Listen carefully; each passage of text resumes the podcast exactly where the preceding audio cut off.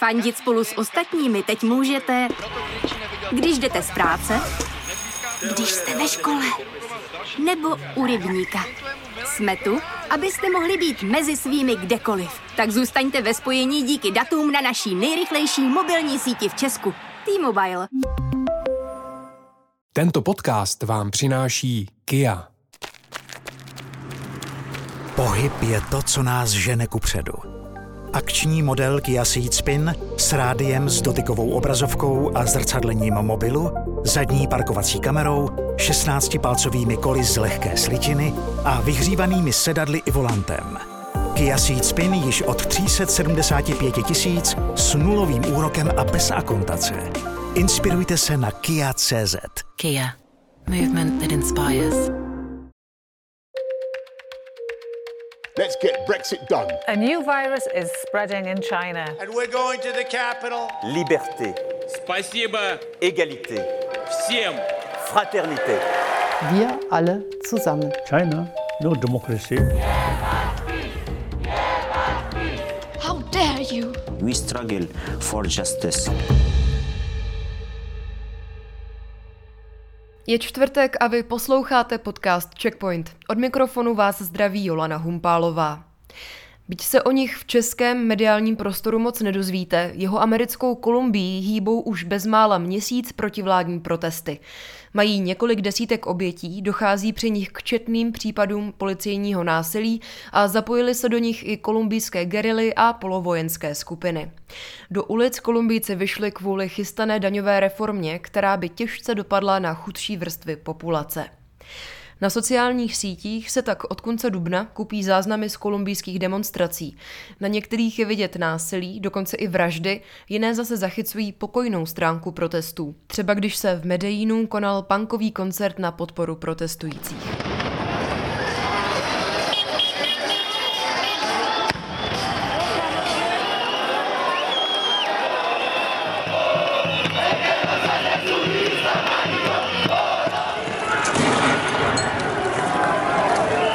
Situace v Kolumbii je velmi složitá. Abychom se v ní mohli lépe vyznat, pozvala jsem do checkpointu Natali Gomez Peňu, zástupkyni Mezinárodní občanskoprávní organizace Civicus.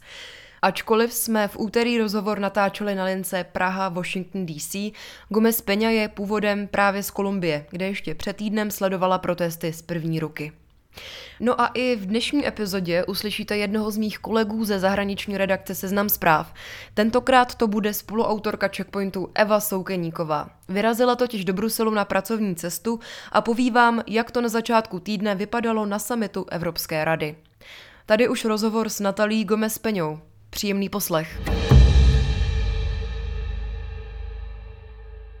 Protesty v Kolumbii trvají necelý měsíc. Stály už desítky životů a stovky zraněných. Mohla byste prosím pro začátek vysvětlit, co vlastně vedlo k tomu, aby se kolumbijská společnost vydala tímhle způsobem do ulic protestovat?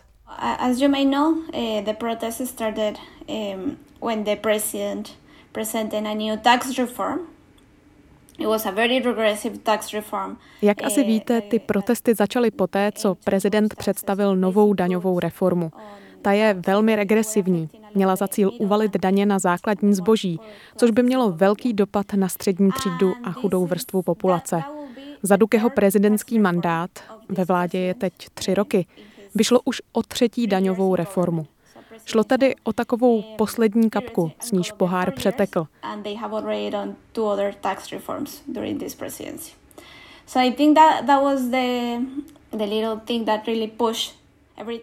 Není to ale všechno.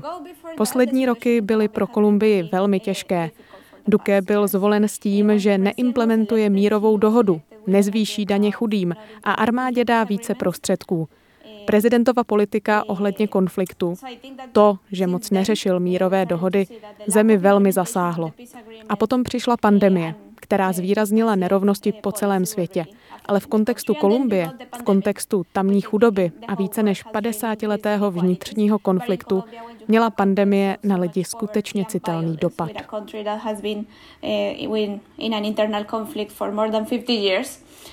The pandemic also hit harder. Kolumbie už od první poloviny 60. let čelí občanské válce, v níž figurují různé povstalecké skupiny a vládní jednotky. Co ta mírová dohoda pro Kolumbijce představovala? Co mohla změnit? When they were signed in, 20, in 2016, it was a moment of high hope for Colombia, and I think there are many things that happened, but at that time there was a lot of hope když došlo v roce 2016 na jejich podepsání, byla to pro Kolumbijce chvíle naděje, zejména pro ty, kteří žijí na venkově, farmáře, původní obyvatele, afrokolumbijce. Ti v tom konfliktu žijí celý svůj život. Ve velkých městech ten konflikt prakticky nemáte šanci postřehnout. To vím sama dobře, jsem z Bogoty.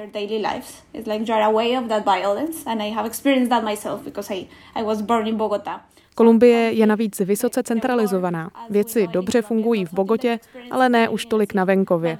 Lidé nemají přístup třeba k vodě, k elektřině. Do toho započítejte problém s pašováním drog, s ultralevicovými gerilami a krajně pravicovými polovojenskými skupinami. Ta situace je pak velmi složitá. Mírová dohoda slibovala nejen příměří a reintegraci členů geril do společnosti, ale i pozemkovou reformu a podporu lidí na venkově. Pravicový prezident Duque ty dohody zavrhl, což vedlo ke stížení situace.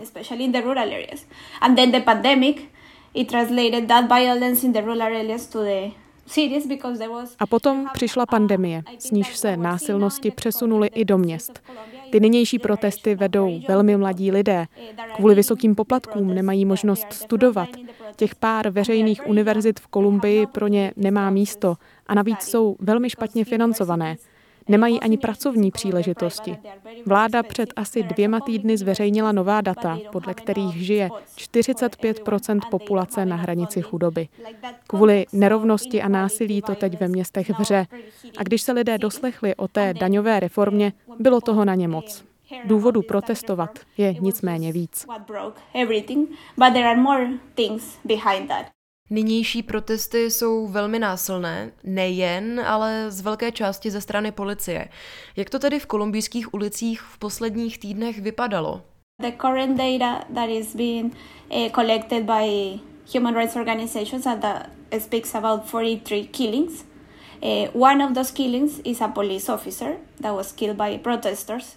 Poslední zprávy uvádějí, že protesty mají 43 obětí. Jednou z nich je policista zabitý demonstranty, zbytek jsou civilisté. Ve většině případů existují důkazy pro to, že zemřeli rukou policie. V ulicích je hodně násilí, hodně policejního násilí. To je samo o sobě velký problém because of the conflict in Colombia, police has the police as an institution has always seated in the Ministry of Defense. Kvůli kolumbijskému ozbrojenému konfliktu policie jako instituce spadá pod ministerstvo obrany. Jde tedy o součást armády, která mimo jiné bojuje s gerilami a polovojenskými skupinami. To ale potom ovlivňuje způsob, jakým policie jedná. Lidskoprávní standardy se tak snižují. Ostatně loni v září se v zemi konaly velké protesty kvůli tomu, že v jedné z policejních stanic zabili policisté civilistu. No a během protestů pak zemřelo dalších 10 nebo 12 lidí. Nejde tedy o nic nového. So this is not something new, but then it's something that comes from last year and from many years before. Nutno ale říct, že nynější protesty jsou z velké části vlastně pokojné. Do ulic vycházejí rodiny s dětmi, mladí lidé. K násilí dochází hlavně v noci. Lidskoprávní organizace teď lidem doporučují, aby se soumrakem, v Bogotě to je po šesté večer, šli domů, že není bezpečné být v ulicích. Policie je vůči lidem dost násilná, používá proti nim bez rozlišování slzný plyn, nedodržuje své předepsané postupy a porušuje tím i ústavní právo lidí na pokojné schromáždění. Uh, they're going against a decision by the Colombian Constitutional Court that established some standards for the right to peaceful assembly. Samozřejmě uh, i ze strany protestujících dochází k násilí a to by policisté měli řešit. Ne ale tak, že řeknou o všech protestujících, že jsou násilní. To je teď ostatně i vládní diskurs, že sice podporují právo protestovat, ale že většina demonstrací je násilná a proto policie jedná tak, jak jedná. A pokud došlo na nějaká úmrtí, je to prý kvůli špatným policistům a bude to vyšetřeno. Ale to se nestane.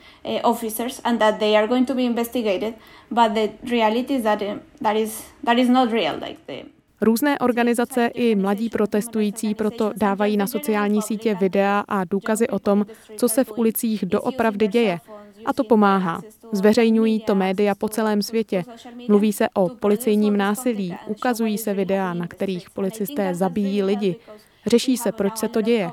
Pro vládu je pak složitější protlačit její narrativ, že je to všechno kvůli násilným protestujícím, protože prostě není.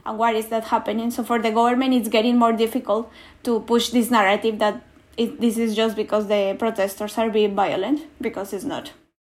Mluvili jsme o jeho daňových reformách, nedotažené mírové dohodě. Kde se vlastně prezident Ivan Duque jakožto lídr země vzal a jakou razí politiku? Kam vlastně směřuje? So I think that's also one of the of the big issues here. And is that when President Duque was elected, he was elected because former President Uribe appointed him. Podle mě jde o jeden z velkých problémů Kolumbie. Duque ho zvolili proto, že ho dosadil ex-prezident Alvaro Uribe, ten má v Kolumbii stále velkou podporu. Sám ale kandidovat už nemůže. Ústava mu to nedovoluje. Začal tedy protlačovat vlastní kandidáty. Stejně byl zvolen i předchozí prezident Juan Manuel Santos, jenže ten se k Uribemu obrátil zády. He had never, before being a president, he was a senator for one period, Duque předtím jedno období působil jako senátor za Uribeho politickou stranu. Nikdo ho ale pořádně neznal. Dřív pracoval ve Washingtonu DC jako zástupce Kolumbie v Meziamerické rozvojové bance. V Kolumbii nebyl moc známý. Do čela země se tedy dostal především díky podpoře Uribeho. Proto pro něj lidé hlasovali. Ukázalo se, že je to problém. Za poslední tři roky bylo totiž velmi těžké rozpoznat směřování jeho politiky. Veřejnost si začala uvědomovat, že na roli prezidenta nebyl připravený a že nemá vlastní agendu, že jen dělá, co chce u rybe. Média v Kolumbii teď vyšla s průzkumem prezidentovy popularity. S jeho kroky souhlasí pouze 18% lidí, což je dosud nejnižší výsledek vůbec.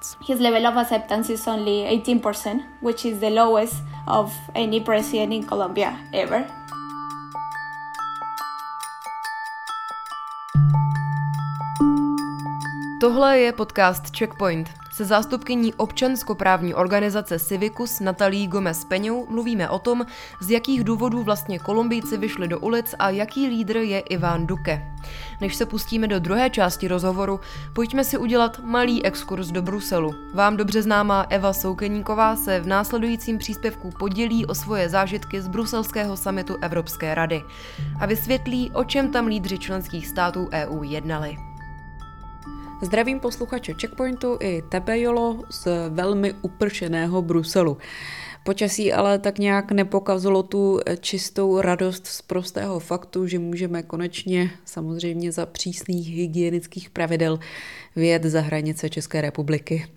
No a já se vydala do centra dění evropské politiky, samozřejmě do belgického Bruselu, kde se v pondělí a úterý konal mimořádný summit lídrů Evropské unie, takzvané Evropské rady a to za přítomnosti českého premiéra Andreje Babiše. Na programu toho politici měli spoustu. V pondělí večer se mezi ta nejžhavější témata eh, dostalo samozřejmě Bělorusko a nedělní incident s letadlem Ryanairu a zatčením opozičního novináře Ramana Prataseviče. Unijní lídři se dohodli na poměrně tvrdé reakci, a to na politických a ekonomických sankcích včetně eh, de facto zákazu přeletu nad Běloruskem a létání společnosti Belavian na letiště členských států. To bude mít pravděpodobně pro ekonomický chod země opravdové následky. No a během podílního večera se Unie shodla také na reakci směrem k Rusku, kde tedy hrál roli výbuch v českých Vrběticích. Evropská rada vyjádřila podporu a solidaritu České republice. Druhý den summitu pak přišla na řadu témata spojená s pandemí koronaviru. Politici uvítali již téměř dokončenou podobu cestovních COVID certifikátů. A v úterý odpoledne otevřeli ještě další téma, a to téma klimatu, které však více dopodrobna budou probírat na dalším červnovém summitu. To byla Eva Soukeníková. Její texty i další články o zahraničním dění si můžete přečíst v rubrice Svět na webu Seznam zpráv. No a teď už se vraťme zpět do Kolumbie. V druhé části rozhovoru s Natalí Gomez Peňou uslyšíte třeba to, v jaké části země je situace vůbec nejtíživější a proč. A dozvíte se taky, koho Kolumbijci vidí v příštích prezidentských volbách jako svou naději. Ale nejdřív krátká reklamní pauza.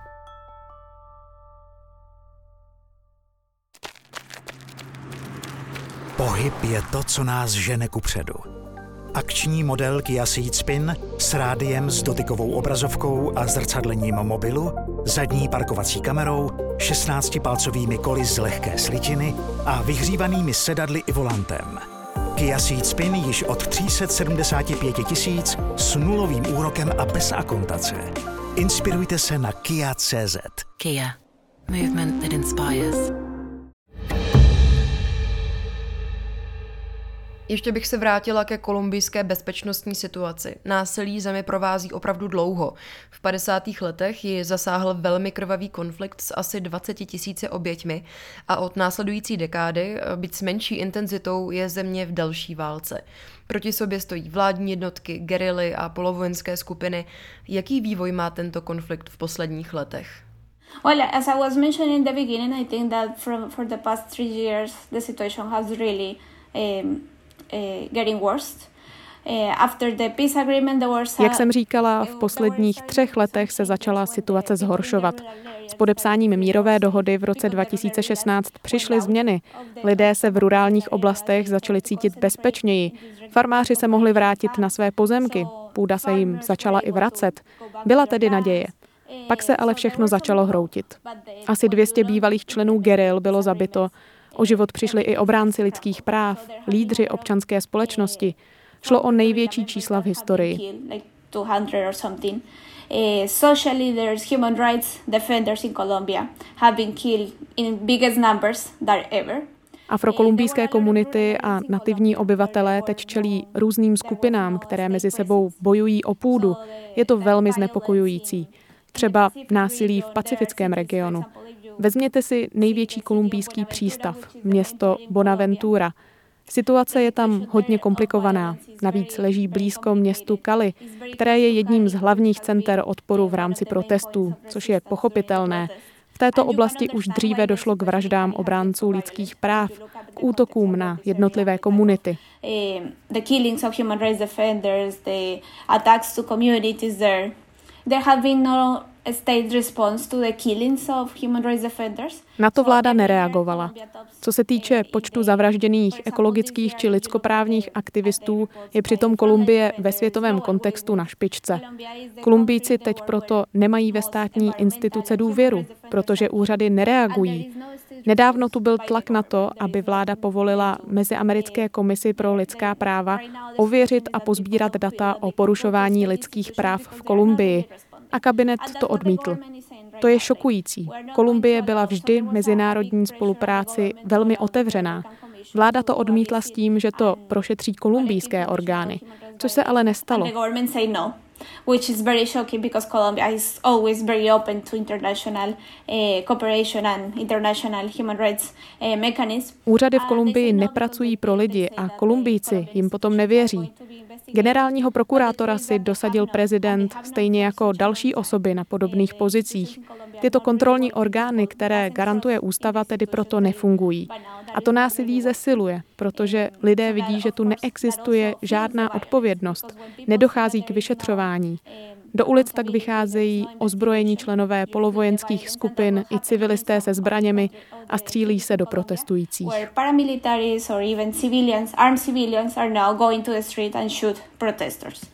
Vy sama se věnujete i otázce občanské společnosti. Jak silný hlas má ta kolumbijská? Uh, well, Colombia has a, a, very broad and strong civil society. I, I guess that also because of our history of conflict and Kolumbijská občanská společnost je velmi široká a silná. A to souvisí s naší historií, s konflikty a nerovnostmi. Funguje tam proto spousta občanskoprávních organizací, které sledují porušování lidských práv Aktualizují počet zatčených protestujících i počet zmizení. Když se jednalo o té mírové dohodě, spolupracovali na ní i zástupci občanské společnosti. V tuto chvíli je občanská společnost velmi jednotná. Má za sebou spoustu práce. Právě ona požádala o spolupráci mezi Americkou komisi pro lidská práva. Pracují i se zástupci Organizace spojených národů v Kolumbii. Poskytují jim informace o tom, co se děje.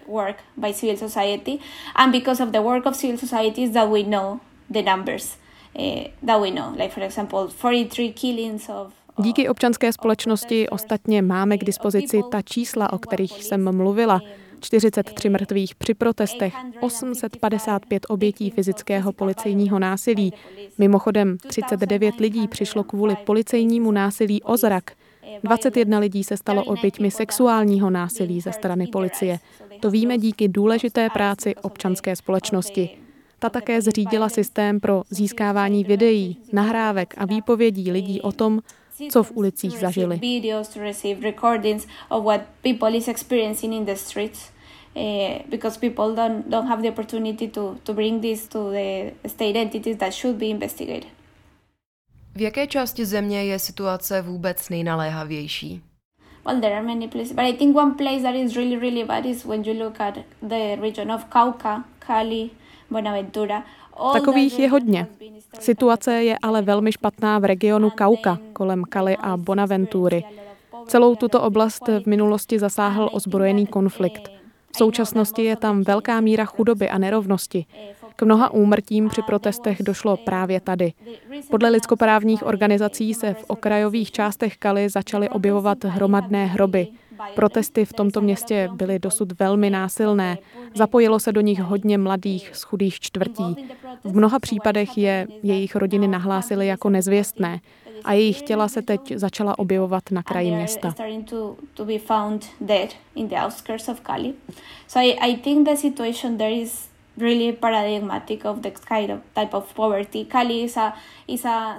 Tamní situace je podle mě typická pro takovou míru chudoby.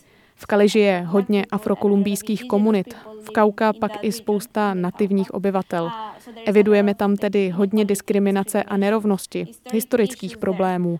S pandemí lidé přišli o práci a vakcinační kampaň moc dobře nezafungovala.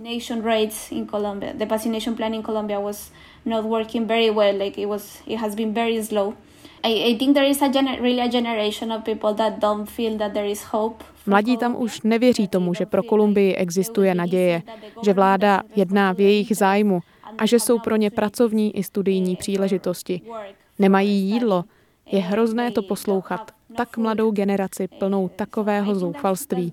Slyšela jsem nějaké rozhovory s mladými lidmi z první linie protestů v Kali. Říkali, že v demonstracích a na barikádách budou pokračovat, protože když půjdou domů, nebudou mít co jíst. A když protestují, lidé jim aspoň to jídlo nebo vodu přinesou. Takové základní věci doma nemají. Je to velmi těžké.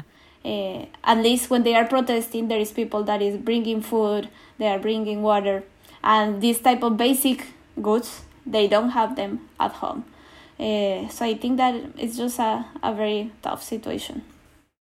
Mluvíte o naději. Příští rok se v Kolumbii konají prezidentské volby a někteří za jakýsi příslip naděje označují levicového politika Gustava Petra. Z výsledků průzkumu to zatím vypadá, že jde o favorita voleb. So Gustavo Petro was uh, also a candidate in the last election. He lost against Duque, and I think he mainly lost because Duque was the one that had the support of Uribe. On kandidoval už v minulých volbách. Zvítězil nad ním Duque, což bylo podle mě kvůli tomu, že měl podporu Uribeho. Duque a jeho strana navíc spustili rozsáhlou kampaň, která tvrdila, že má Petro blízko k Hugo Chávezovi. To je takový typický diskurs, který se šíří Kolumbií. Nechceme být jako Venezuela. Nehlasujte tedy prosím pro Petra. Taková tvrzení se ale ozývají i v jiných zemích Latinské Ameriky. Podobnou strategii zvolili politici v Chile, v Mexiku, v Ekvádoru. Ale v Kolumbii měl tento narrativ velkou sílu when when he lost the election, he said that he would continue to work for Colombia, that they were going to be the opposition to Duque, but that they were going to work to Nicméně v nynějších průzkumech si Petro vede velmi dobře. Už po minulých volbách řekl, že bude i nadále pracovat pro Kolumbii, že bude vůči Dukemu v opozici. Pomůže implementovat mírovou dohodu a posunout zemi dál. V té době to bylo velmi dobré poselství. Nyní například vyzval prezidenta, aby se sešel s protestujícími, aby nějak na ty události reagoval, aby povolil přístup meziamerické komisi. To jsou všechno dobré věci.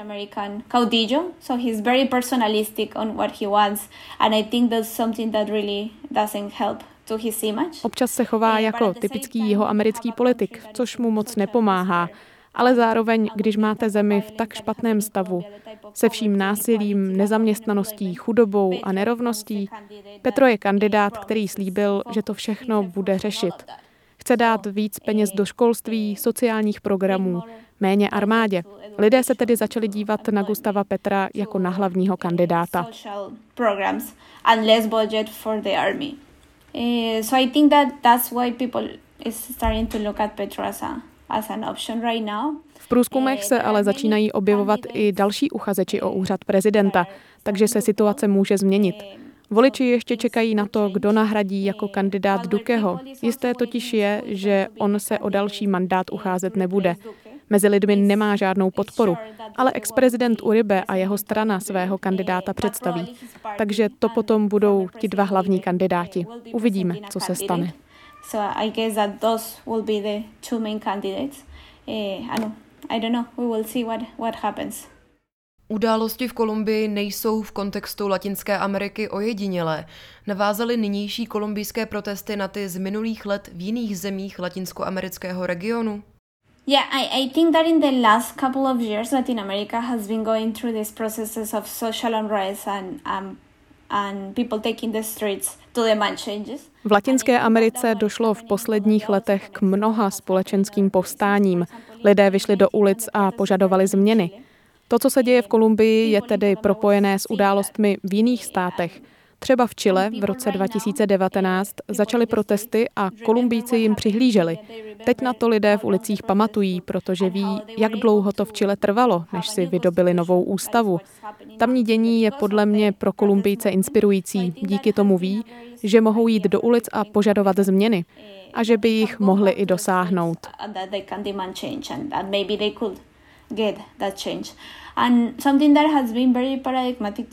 Příznačné je i to, že dlouhá léta byly protesty v Kolumbii stigmatizované.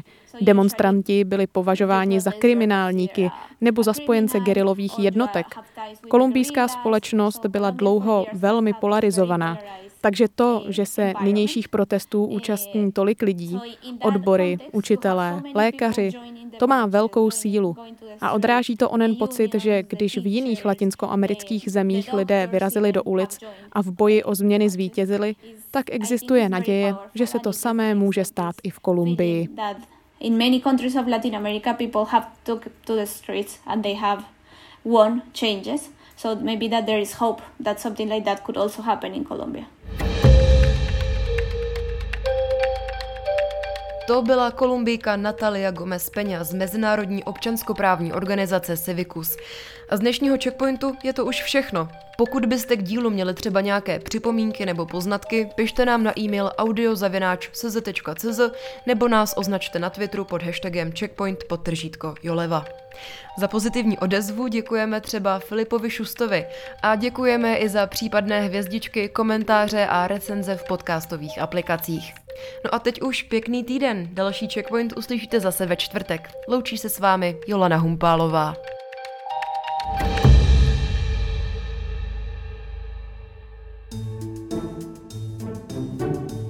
Zprávy z Česka i zahraničí, z biznesu i ze sportu. Přihlaste se k odběru našich newsletterů a vaše e-mailová schránka bude vždy plná zajímavého čtení. Každý večer od pondělí do pátku posíláme tečku.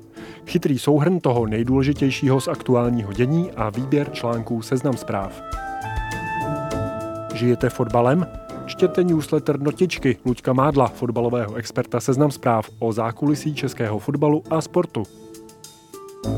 Kdo šel nahoru a kdo dolů.